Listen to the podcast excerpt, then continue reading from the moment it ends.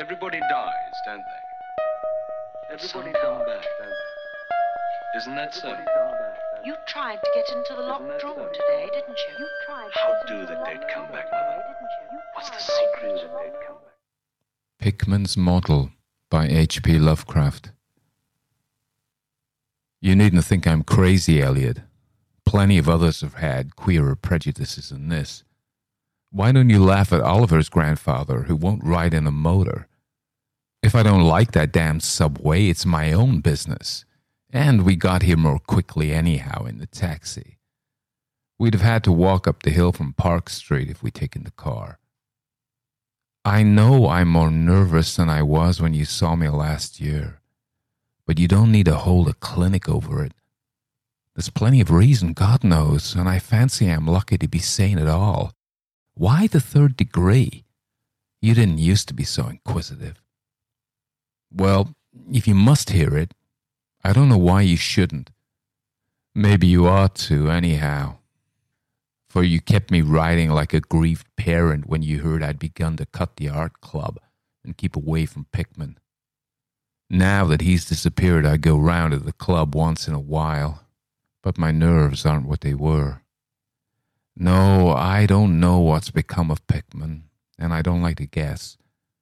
You might have surmised I had some inside information when I dropped him, and that's why I don't want to think where he's gone. Let the police find what they can. It won't be much, judging from the fact that they don't know yet of the old North End place he hired under the name of Peters. I'm not sure I could find it again myself not that I'd ever try, even in broad daylight. Yes, I do know, or I'm afraid I know, why he maintained it. I'm coming to that. And I think you'll understand before I'm through why I don't tell the police. They would ask me to guide them, but I couldn't go back there, even if I knew the way. There was something there and now I can't use the subway, or, and you may as well have your laugh at this too, go down into cellars anymore. I should think you'd have known I didn't drop Pickman for the same silly reasons that fussy old women like Dr. Reid or Joe Minot or Bosworth did. Morbid art doesn't shock me. And when a man has the genius Pickman had, I feel it an honor to know him no matter what direction his work takes. Boston never had a greater painter than Richard Upton Pickman. I said it at first, and I say it still, and I never swerved an inch either when he showed that ghoul feeding. That, you remember, is when Minot cut him. You know, it takes profound art and profound insight into nature to turn out stuff like Pickman's. Any magazine cover hack can splash paint around wildly and call it a nightmare or a witch's sabbath or a portrait of the devil. But only a great painter can make such a terrible thing really scare or ring true. That's because only a real artist knows the actual anatomy of the terrible or the physiology of fear the exact sort of lines and proportions that connect up with latent instincts or hereditary memories of fright, and the proper color contrasts and lighting effects to stir the dormant sense of strangeness. I don't have to tell you why a Fuseli really brings a shiver, while a cheap ghost story frontispiece merely makes us laugh. There's something those fellows catch beyond life that they're able to make us catch for a second.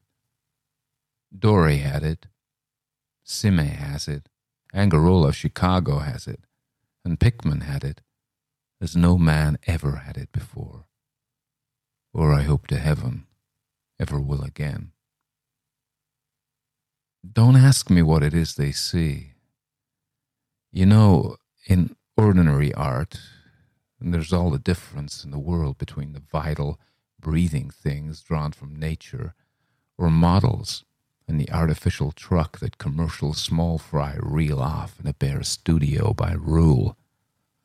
Well, I should say that the really weird artist has a kind of vision which makes models or summons up what amounts to actual scenes from the spectral world he lives in. Anyhow, he manages to turn out results that differ from the pretender's mince pie dreams in just about the same way that the life painter's results differ from the concoctions of a correspondence school cartoonist. If I had ever seen what Pickman saw, huh, but no. Here, let's have a drink before we get any deeper. God, I wouldn't be alive if I had ever seen what that man, if he was a man, So You recall that Pickman's forte was faces. I don't believe anybody since Goya could have put so much of sheer hell into a set of features or a twist of expression. And before Goya, you have to go back to the medieval chaps who did the gargoyles and chimeras on Notre Dame and Mont Saint Michel. They believed all sorts of things, and maybe they saw all sorts of things too, for the Middle Ages had some curious phases. I remember you asking Pickman yourself once, a year before you went away, wherever in thunder he got such ideas and visions. Wasn't that a nasty laugh he gave you?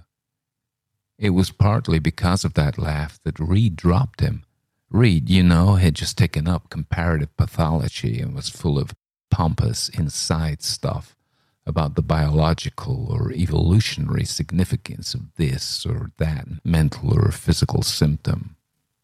He said Pickman repelled him more and more every day and almost frightened him towards the last that the fellow's features and expression were slowly developing in a way he didn't like, in a way that wasn't human. He had a lot of talk about diet and said Pickman must be abnormal and eccentric to the last degree. I suppose you told Reid, if you and he had any correspondence over it, that he let Pickman's paintings get on his nerves or harrow up his imagination. I know I told him that myself. And Then. But keep in mind that I didn't drop Pickman for anything like this. On the contrary, my admiration for him kept growing, for that ghoul feeding was a tremendous achievement. As you know, the club wouldn't exhibit it, and the Museum of Fine Arts wouldn't accept it as a gift. And I can add that nobody would buy it. So old Pickman had it right in his house till he went. Now his father has it in Salem. You know, Pickman comes of old Salem stock and had a witch ancestor hanged in 1692. I got into the habit of calling on Pickman quite often, especially after I began making notes for a monograph on weird art. Probably it was his work which put the idea into my head. And anyhow, I found him a mine of data and suggestions when I came to develop it. He showed me all the paintings and drawings he had about, including some pen and ink sketches that would, I verily believe, have got him kicked out of the club if many of the members had seen them. Before long, I was pretty nearly a devotee and would listen for hours like a schoolboy to art theories and philosophic speculations wild enough to qualify him for the Danvers Asylum. My hero worship, coupled with the fact that people generally were commencing to have less and less to do with him, made him get very confidential with me. And one evening, he hinted that if I were fairly close mouthed and none too squeamish, he might show me something rather unusual, something a bit stronger than anything he had in the house. You know, he said, there are things that won't do for Newbury Street, things that are out of place here, and that can't be conceived here anyhow. It's my business to catch the overtones of the soul, And you won't find those in a parvenu set of artificial streets on made land. Back Bay isn't Boston. It isn't anything yet because it's had no time to pick up memories and attract local spirits. If there are any ghosts there, they're the tame ghosts of a salt marsh and a shallow cove. And I want human ghosts, the ghosts of beings highly organized enough to have looked on hell and known the meaning of what they saw. The place for an artist to live is the North End. If any aesthete were sincere, he'd put up with the slums for the sake of the mass traditions. God, man, don't you realize that places like that weren't merely made, but actually grew. Generation after generation lived and felt and died there. And in days when people weren't afraid to live and feel and die. Don't you know there was a mill on Copp's Hill in 1632, and that half the present streets were laid out by 1650? I can show you houses that have stood two centuries and a half and more. Houses that have witnessed what would make a modern house crumble in a powder. What the moderns know of life and the forces behind it. You call the Salem witchcraft a delusion. But I'll wage my four times great grandmother could have told you things. They hanged her on Gallows Hill with Cotton Mather looking sanctimoniously on. Mather, damn him, was afraid somebody might succeed in kicking free of this accursed cage of monotony. I wish someone had laid a spell on him or sucked his blood in night. I can show you a house he lived in, and I can show you another one he was afraid to enter in spite of all his fine, bold talk.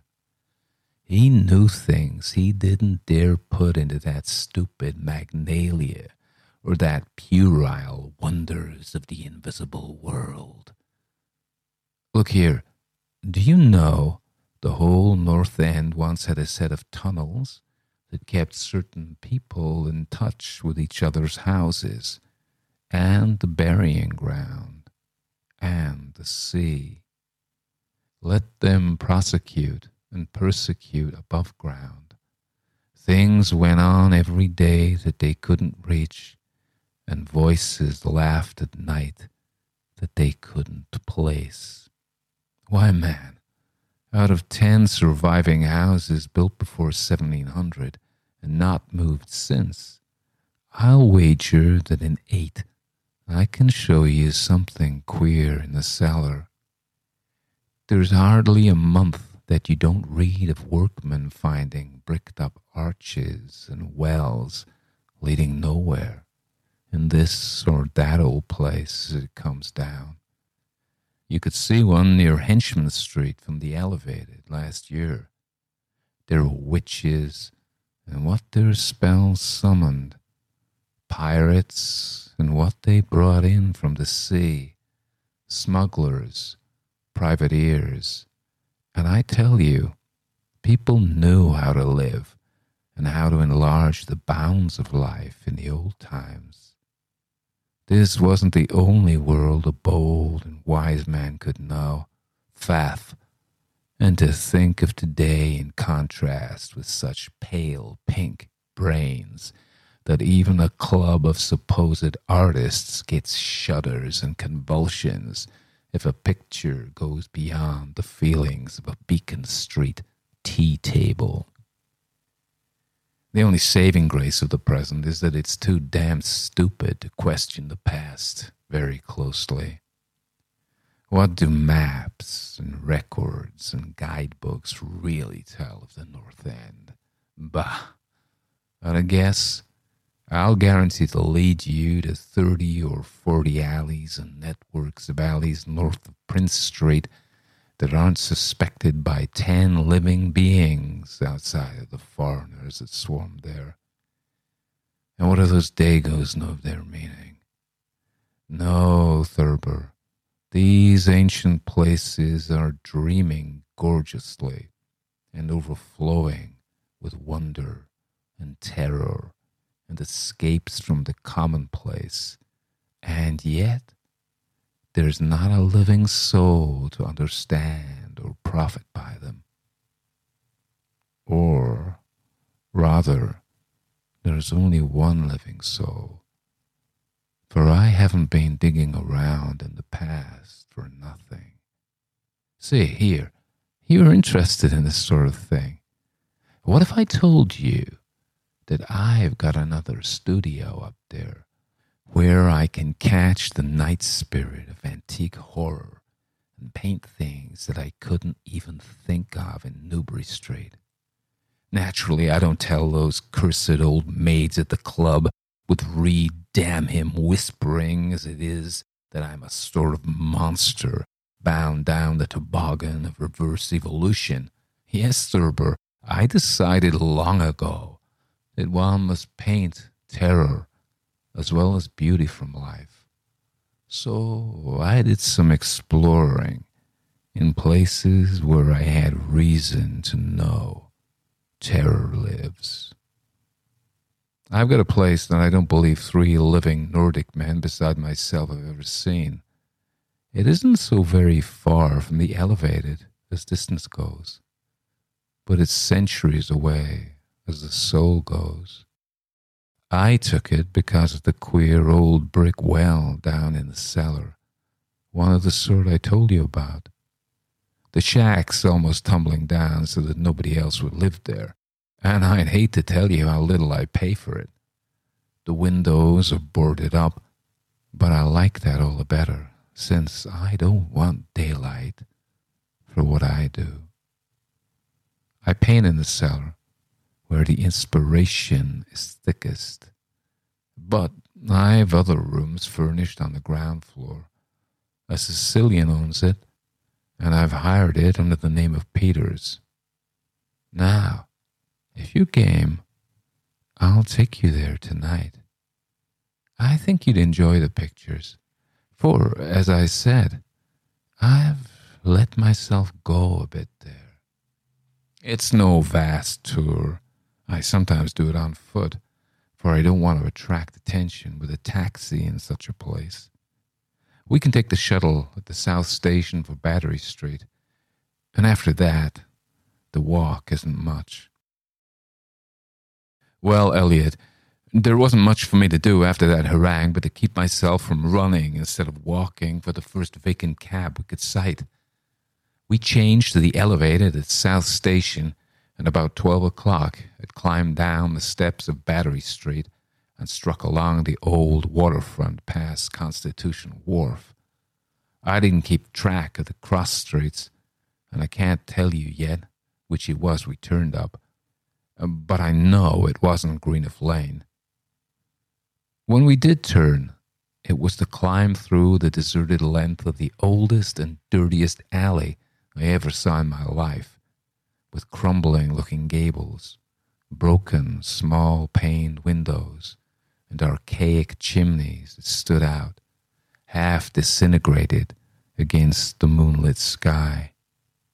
I don't believe there were three houses in sight that hadn't been standing in Cotton Mather's time. Certainly, I glimpsed at least two with an overhang, and once I thought I saw a peaked roof line of the almost forgotten pre gambrel type, though antiquarians tell us there are none left in Boston. From that alley, which had a dim light, we turned to the left into an equally silent and still narrower alley with no light at all, and in a minute made what I think was an obtuse angled bend toward the right in the dark. Not long after this, Pickman produced a flashlight and revealed an antediluvian ten paneled door that looked damnably worm eaten. Unlocking it, he ushered me in into a barren hallway with what was once splendid dark oak paneling, simple, of course, but thrillingly suggestive of the times of Andros and Phipps and the witchcraft. Then he took me through a door on the left, lighted an oil lamp, and told me to make myself at home. Now, Eliot, I'm what the man in the street would call fairly hard boiled, but I'll confess that what I saw on the walls of that room gave me a bad turn. They were his pictures, you know, the ones he couldn't paint or even show in Newbury Street. And he was right when he said he had let himself go. Here, heavens a drink. I need one anyhow. There's no use in my trying to tell you what they were like, because the awful, the blasphemous horror, and the unbelievable loathsomeness and moral foetor came from the simple touches, quite beyond the power of words to classify. There was none of the exotic technique you see in Sidney Sime, none of the trans Saturnian landscapes and lunar fungi that Clark Ashton Smith uses to freeze the blood. The backgrounds were mostly old churchyards, deep woods, cliffs by the sea, brick tunnels, ancient paneled rooms, or simple vaults of masonry. Copp's Hill burying ground, which could not be many blocks away from this house, was a favorite scene. The madness and monstrosity lay in the figures in the foreground, for Pickman's morbid art was preeminently one of demoniac portraiture. These figures were seldom completely human, but often approached humanity in varying degree. Most of the bodies, while roughly bipedal, had a forward slumping and a vaguely canine cast. The texture of the majority was a kind of uh, unpleasant rubberiness. Uh, I can see them now. Their occupations, well, don't ask me to be too precise. They were usually feeding. I won't say on what.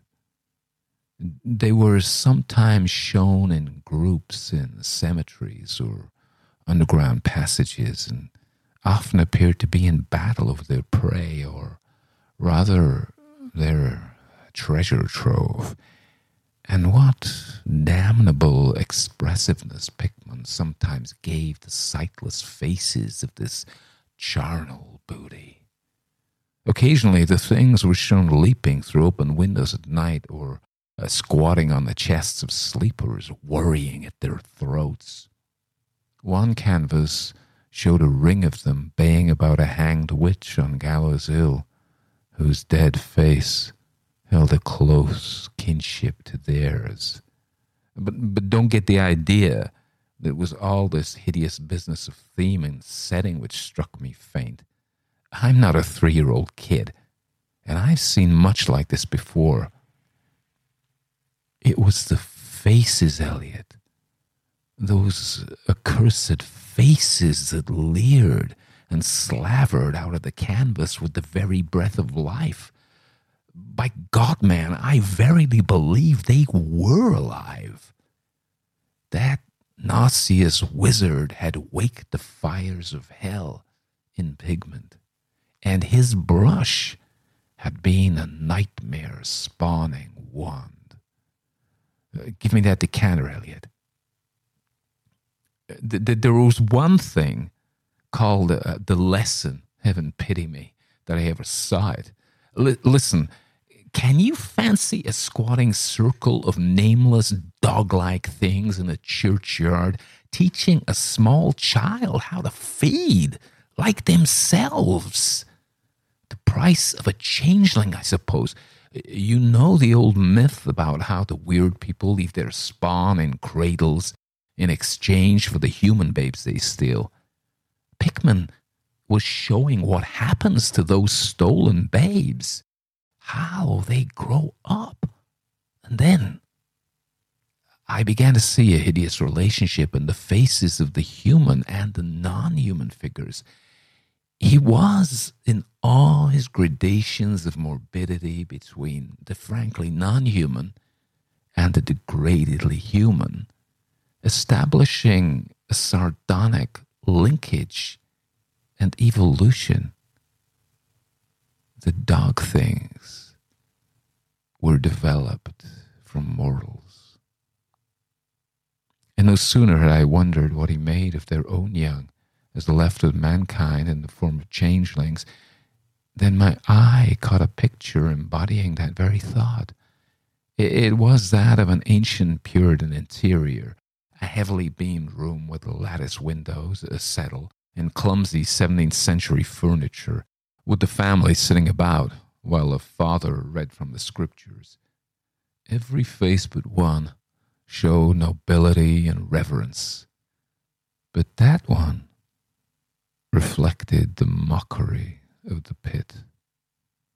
It was that of a young man in years, and no doubt belonged to a supposed son of that pious father, but in essence it was the kin of the unclean things. It was their changeling, and in a spirit of supreme irony, Pickman had given the features a very perceptible resemblance to his own. By this time, Pickman had lighted a lamp in an adjoining room and was politely holding open the door for me, asking me if I would care to see his modern studies. I hadn't been able to give him much of my opinions. I was too speechless with fright and loathing but I think he fully understood and felt highly complimented. And now I want to assure you again, Eliot, that I'm no mollycoddle to scream at anything which shows a bit of departure from the usual. I'm middle aged and decently sophisticated, and I guess you saw enough of me in France to know I'm not easily knocked out.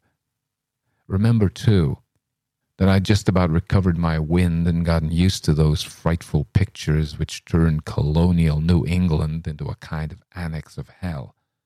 Well, in spite of all this, that next room forced a real scream out of me, and I had to clutch at the doorway to keep from keeling over.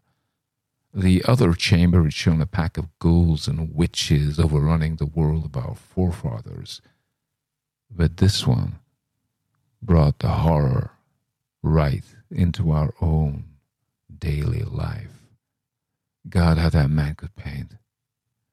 There was a study called um, Subway Accident, in which a flock of the vile things were clambering up from some unknown catacomb through a crack in the floor of the Boylston Street subway and attacking a crowd of people on the platform. Another showed a dance on Copp's Hill among the tombs with the background of today. Then there were any number of cellar views with monsters creeping in through holes and rifts in the masonry and grinning as they squatted behind barrels or furnaces and waited for their first victim to descend the stairs. One disgusting canvas seemed to depict a vast cross section of Beacon Hill, with ant like armies of the mephitic monsters squeezing themselves through burrows that honeycombed the ground. Dances in the modern cemeteries were freely pictured, and another conception somehow shocked me more than all the rest.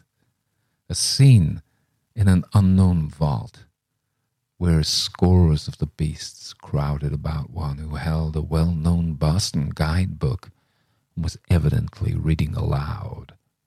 All were pointing to a certain passage, and every face seemed so distorted with epileptic and reverberant laughter that I almost thought I heard the fiendish echoes. The title of the picture was Holmes Lowell, and Longfellow lie buried in Mount Auburn. As I gradually steadied myself and got readjusted to this second room of debility and morbidity, I began to analyze some of the prints in my sickening loathing. In the first place, I said to myself, these things repelled because of the utter inhumanity and callous cruelty they showed in Pickman. The fellow must be a relentless enemy of all mankind to take such glee in the torture of brain and flesh and the degradation of the mortal tenement.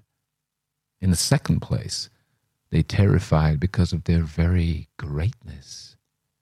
Their art was the art that convinced. When we saw the pictures, we saw the demons themselves and were afraid of them. And the queer part was that Pickman got none of his power from the use of selectiveness or bizarrerie. Nothing was blurred, distorted, or conventionalized.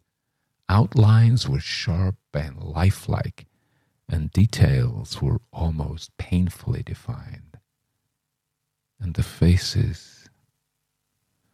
It was not any mere artist's interpretation that we saw.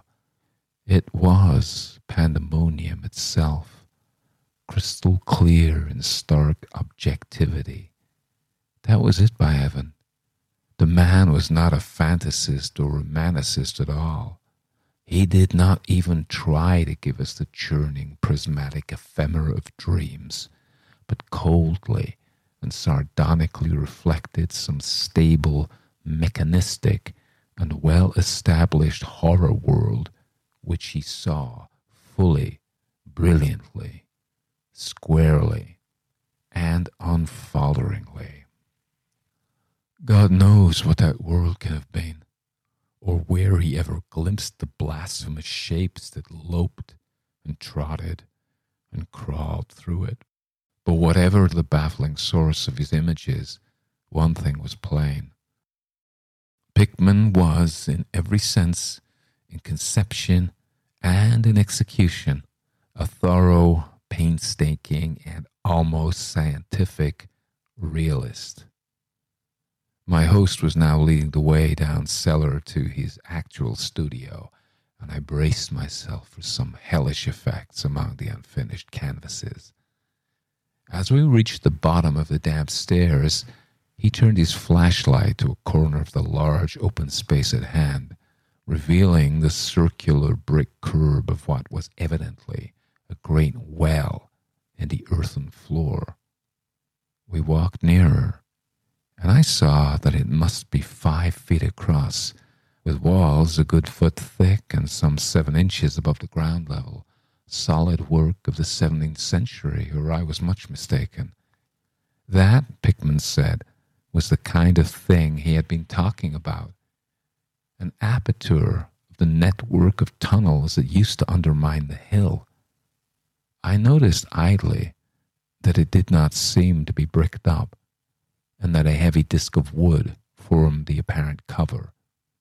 Thinking of the things this well must have been connected with, if Pickman's wild hints had not been mere rhetoric, I shivered slightly, then turned to follow him up a step, and through a narrow door into a room of fair size, provided with a wooden floor and furnished as a studio.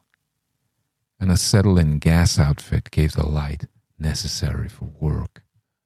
The unfinished pictures on easels or propped against the walls were as ghastly as the finished ones upstairs and showed the painstaking methods of the artist.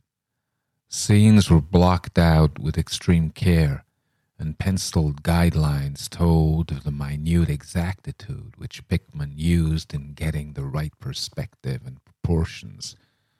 The man was great. I say it even now, knowing as much as I do. A large camera on a table excited my notice, and Pickman told me that he used it in taking scenes for backgrounds so that he might paint them from photographs in the studio instead of carting his outfit round the town for this or that view. He thought a photograph quite as good as an actual scene or model for sustained work and declared he employed them regularly. There was something very disturbing about the nauseous sketches and half finished monstrosities that leered around from every side of the room. And uh, when Pickman suddenly unveiled a huge canvas on the side away from the light, I could not for my life keep back a loud scream. The second I had emitted that night, it echoed and echoed through the dim vaultings of that ancient and nitrous cellar, and I had to choke back a flood of reaction that threatened to burst out as hysterical laughter. Merciful Creator, Eliot. but I don't know how much was real and how much was feverish fancy. It doesn't seem to me that Earth can hold a dream like that. It was a colossal and nameless blasphemy with glaring red eyes, and it held in bony claws a thing that had been a man, gnawing at the head as a child nibbles at a stick of candy. Its position was a kind of crouch, and as one looked, one felt that any moment it might drop its present prey and seek a juicier morsel. But damn it all, it wasn't even the fiendish subject that made it such an immortal fountainhead of panic. Not that, nor the dog face with its pointed ears, bloodshot eyes, flat nose, and drooling lips. It wasn't the scaly claws, nor the mold caked body, nor the half hooved feet. None of these though any of them might well have driven an excitable man to madness. It was a technique, Eliot, the cursed, the impious, the unnatural technique. As I am a living being, I never elsewhere saw the actual breath of life so fused into a canvas. The monster was there it glared and gnawed and gnawed and glared, and I knew that only a suspension of nature's laws could ever let a man paint a thing like that without a model, without some glimpse of the nether world which no mortal unsold to the fiend has ever had pinned with a thumbtack to a vacant part of the canvas was a piece of paper, now badly curled up. Probably, I thought, a photograph, from which Pickman meant to paint a background as hideous as the nightmare it was to enhance. I reached out to uncurl it and look at it when suddenly I saw Pickman start as if shot.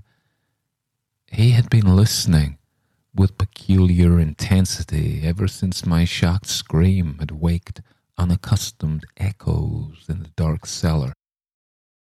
And now he seemed struck with a fright which, though not comparable to my own, had in it more of the physical than of the spiritual. He drew a revolver and motioned me to silence, then stepped out into the main cellar and closed the door behind him. I think I was paralyzed for an instant, imitating Pickman's listening.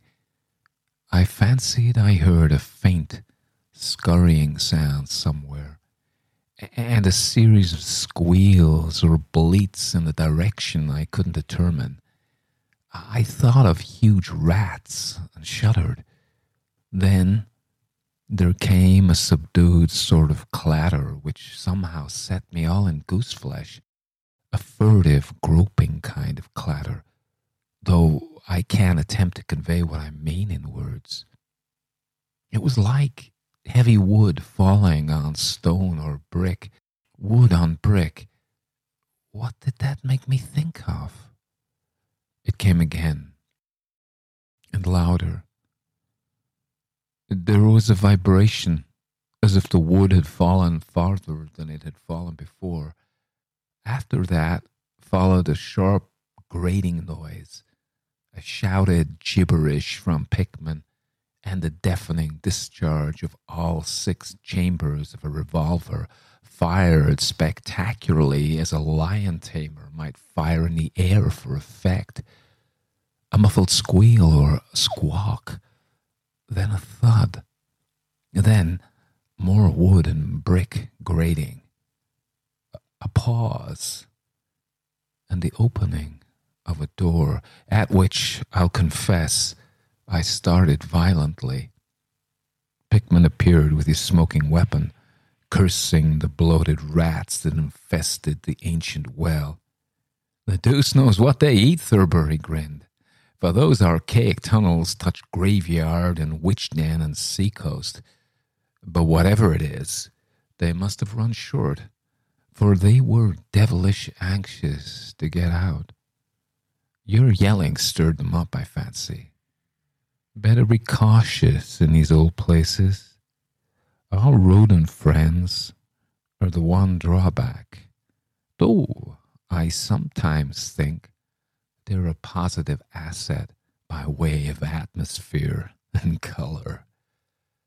Well, Eliot, that was the end of the night's adventure. Pickman had promised to show me the place, and heaven knows he had done it. He led me out of that tangle of alleys in another direction, it seems, for when we sighted a lamp post, we were in a half familiar street with monotonous rows of mingled tenement blocks and old houses. Charter Street it turned out to be, but I was too flustered to notice just where we hit it. We were too late for the elevated and walked back downtown through Hanover Street. I remember that walk. We switched from Tremont up Beacon and Pickman left me at the corner of Joy, where I turned off. I never spoke to him again. Why did I drop him? Don't be impatient. Wait till I ring for coffee. We've had enough of the other stuff. But I, for one, need something. No, it wasn't the paintings I saw in that place, though I'll swear they were enough to get him ostracized in nine tenths of the homes and clubs of Boston. And I guess you won't wonder now why I have to steer clear of subways and cellars. It was something I found in my coat the next morning. You know, the curled up paper tacked to that frightful canvas in the cellar. The thing I thought was a photograph of some scene he meant to use as a background for that monster. That last scare had come while I was reaching to uncurl it, and it seems that I had vacantly crumpled it into my pocket. Uh, but, but here's the coffee. Take it black, Eliot, if you're wise. Yes, that paper was the reason I dropped Pickman. Richard Upton Pickman, the greatest artist I have ever known, and the foulest being that ever leaped the bounds of life into the pits of myth and madness. Eliot, old Reid was right. He wasn't strictly human. Either he was born in strange shadow, or he'd found a way to unlock the forbidden gate. It's all the same now, for he's gone, back into the fabulous darkness he loved to haunt. Here, let's have the chandelier going. Don't ask me to explain or even conjecture about what I burned.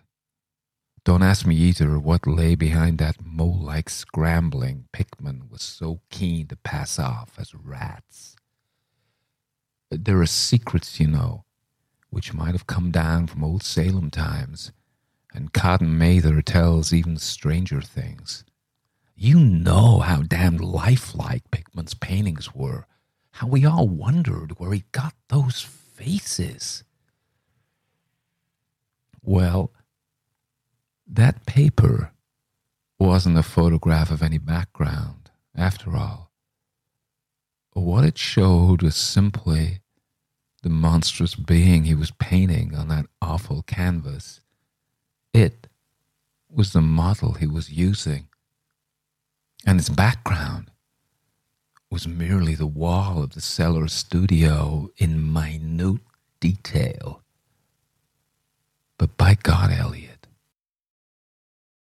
it was a photograph from life. It was a photograph from life.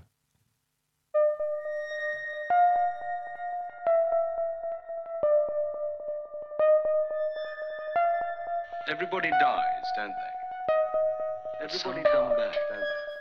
So that was Pickman's Model by H.P. Lovecraft. I've read a few Lovecraft now. There are actual channels devoted to nothing but Lovecraft. So I didn't want to do lots and lots of Lovecraft. I think there's other stories, but this was actually uh, requested by a listener. And in fact, the next few are requests by listeners, you know, the uh, whole bunch of them. So I only do what you say. Well, it isn't completely true, but um, I often do what you say. So the thing about this, this story was written in September 1926 and first published in the October 1927 edition of Weird Tales. And so the narrator, Thurber, has a conversation with a, a pal of his, Eliot, and he starts off by saying about how he's frightened now to go underground. He won't go into the subway, and he uh, he'll get the elevated, of course, and he and he won't even go to a cellar. And then he explains why, and it's all to do with Pickman. So you've heard the story. There are some hints here that Pickman, and this is in common with some of Lovecraft's other stories, that Pickman has some kind of cursed ancestry that goes back to the Salem witch trials, and he, and one of Pickman's ancestors was a Salem witch who was hanged. And then as we uh, go on, we see there is a one of Pickman's paintings where the changeling, this ghoul creature, has been um, like a cuckoo's egg in a Puritan family, and and he says that the features were Pickman's own. I mean, he's not suggesting that Pickman is a ghoul at this point. Pickman has some kind of dealings with these monstrous things, but he isn't necessarily one of them. Now, later on in the dream quest of unknown Kadath, Pickman is in fact a ghoul. He becomes a ghoul. Charles Dexter Ward is another Lovecraft stories where these people have cursed ancestry. Also, this device of a part of a city which is set apart. So we did, I did for the patrons, I did the music of Erich Zann. And in that case, there's this tortured musician who lives in, in France, actually, in this part of a city that the narrator can't find again, just like this. And these places are filled with foreigners and the dark and dirty and the honeycombed with tunnels, you know. And so we would say that these represent the the unconscious, Lovecraft's unconscious, particularly his shadow, because you know he's famously didn't like foreigners, and uh, these are what he's frightened of. What we what we resent is always what we're frightened of. So in some way, he felt these things were a threat to him, the ghouls, but he also says that Pickman, as well as being monstrous, was a true artist because he painted life, he painted the truth.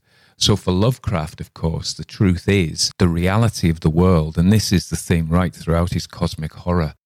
The the the, the theme is that um, underneath this daylight world, where we can be happy and have good times and lovely times, it's all a sham because underneath the the ghouls are the reality, the awful, unspeakable horror is the reality. In a sense, Lovecraft there is very traditional, although he is quite explicit in, in a way that other people weren't. What, we have in Western civilization is we have the Enlightenment. And so in, in the after the medieval period, uh, we turn to reason and science and light and we use our technology. And the theme of that is, which carries on, is human domination of the natural world.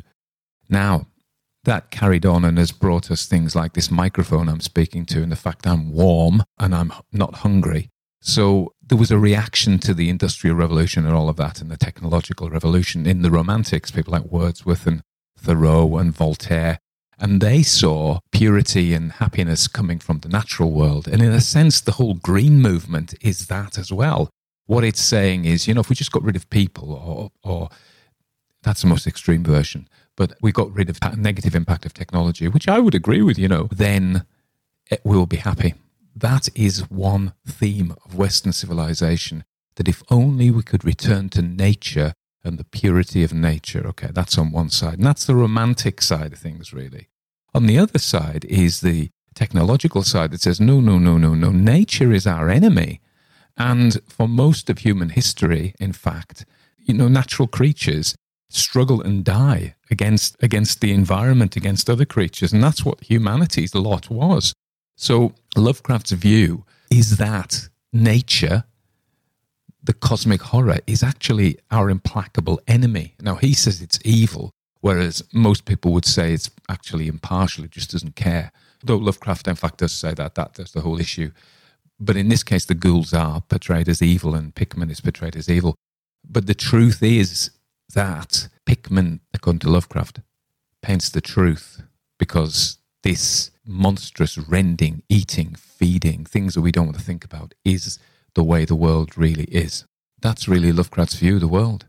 Although Pickman actually seems to enjoy the things he's painting. So not only does he recognize the monstrosity underneath the world, actually literally underneath the world, but he, he takes some pleasure in it. And he isn't really the friend of these things because he actually wields a gun against the ghouls. So he's not exactly their mate, but he at least is honest enough in this view to to recognize the truth. And of course, the liberal elite, if you like, in the in the form of the um, art club, they aren't brave enough to see this. This is this. I think this is the philosophy behind it, and I'm not in, endorsing it anyway. Don't get me wrong.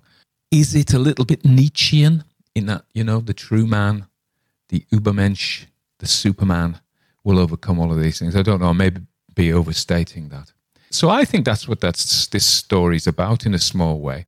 In terms of the story structure, what we have is it's a classic short story. The twist at the end, we set up basically um, the premise is that these that this is the man is a great artist and draws on his imagination. But as we go through the story, it begins to dawn on us that uh, that this isn't true. Our narrator serves as a foil for this because he doesn't suss this to the very end, and that's where the twist is. I've just been reading a book by uh, Robert McKee called Story, which I've had for ages and only just read, and I wish I'd read it years ago because it's a fantastic book about telling stories. There are three kinds of story, really. McKee says that uh, the three stories are mystery, suspense, and dramatic irony. And in a mystery story, the audience knows less than the characters. In a suspense story, the audience and characters know the same information. But in a dramatic irony, the audience knows more than the characters. And so I think here we suss that what is real is the ghoul. You know, the, the background may be coming from the photograph, but the, the ghoul itself is the real. And that's the twist. But of course, we knew that. And therefore, by Robert McKee's version, this is a dramatic irony. So there we are. I'm still doing Dracula for the patrons, and so I'm still only putting out a, a public podcast every fortnight, every two weeks, because I just haven't got enough time in the world to do it as well as the other things. I'm doing my sleep stories podcast as well. They're only short though. So the next one after this is Young Goodman Brown by Nathaniel Hawthorne. And then after that is The Sandwalker by Fergus Hume. And after that is Green Tea by uh, Joseph Sheridan Le Fanu. And they've all been requested. So if you wanted to request one, just let me know. Although this is going to take us uh, six weeks into the future. But yeah, you know, if you want to want anything read, remember it's got to be relatively short. Somebody suggested I read a story and it's a novel you know so this is there's about 12 hours in it so and i'm exhausted from doing although i'm enjoying doing dracula i'm tired from it so it's a terrible day here weather-wise we've been out foraging for spring flowers so sheila can do spring wreaths so we've got a spring wreath on our door which is really pretty she does one every season really so it's nice i like them she thought i just put up with them but i actually really like them okay everything's going well thank you for your continued listening. And as I say, once I get through Dracula, which which is a long book, I will try and do these podcasts a bit more frequently. Okay, all right. But I hope you're all well, and in the northern hemisphere at least, we're moving towards what we hope is better weather. I should say I live on the kind of west coast of Great Britain, so it's a fairly wet place, and even through the summer we can have a lot of rain. But it's my own fault for being born here, really, isn't it? Uh, there is one more thing to say, which is I've agreed to do um, swaps with other podcasts which are like this. And so is a man called David Sweeney Bear who does very similar podcasts to me, although he does a lot of them on YouTube and he does videos as well, which I'm very envious of. So he's going to do a, a promotion of my podcast, Classic Ghost Stories podcast, and I'm going to do his of uh, DBS Productions. There's a trailer that he's done, which you're going to hear about now.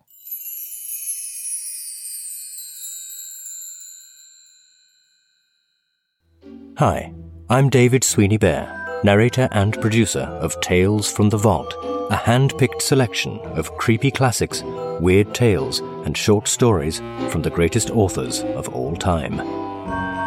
Each story is an immersive audio experience brought to life for your listening pleasure.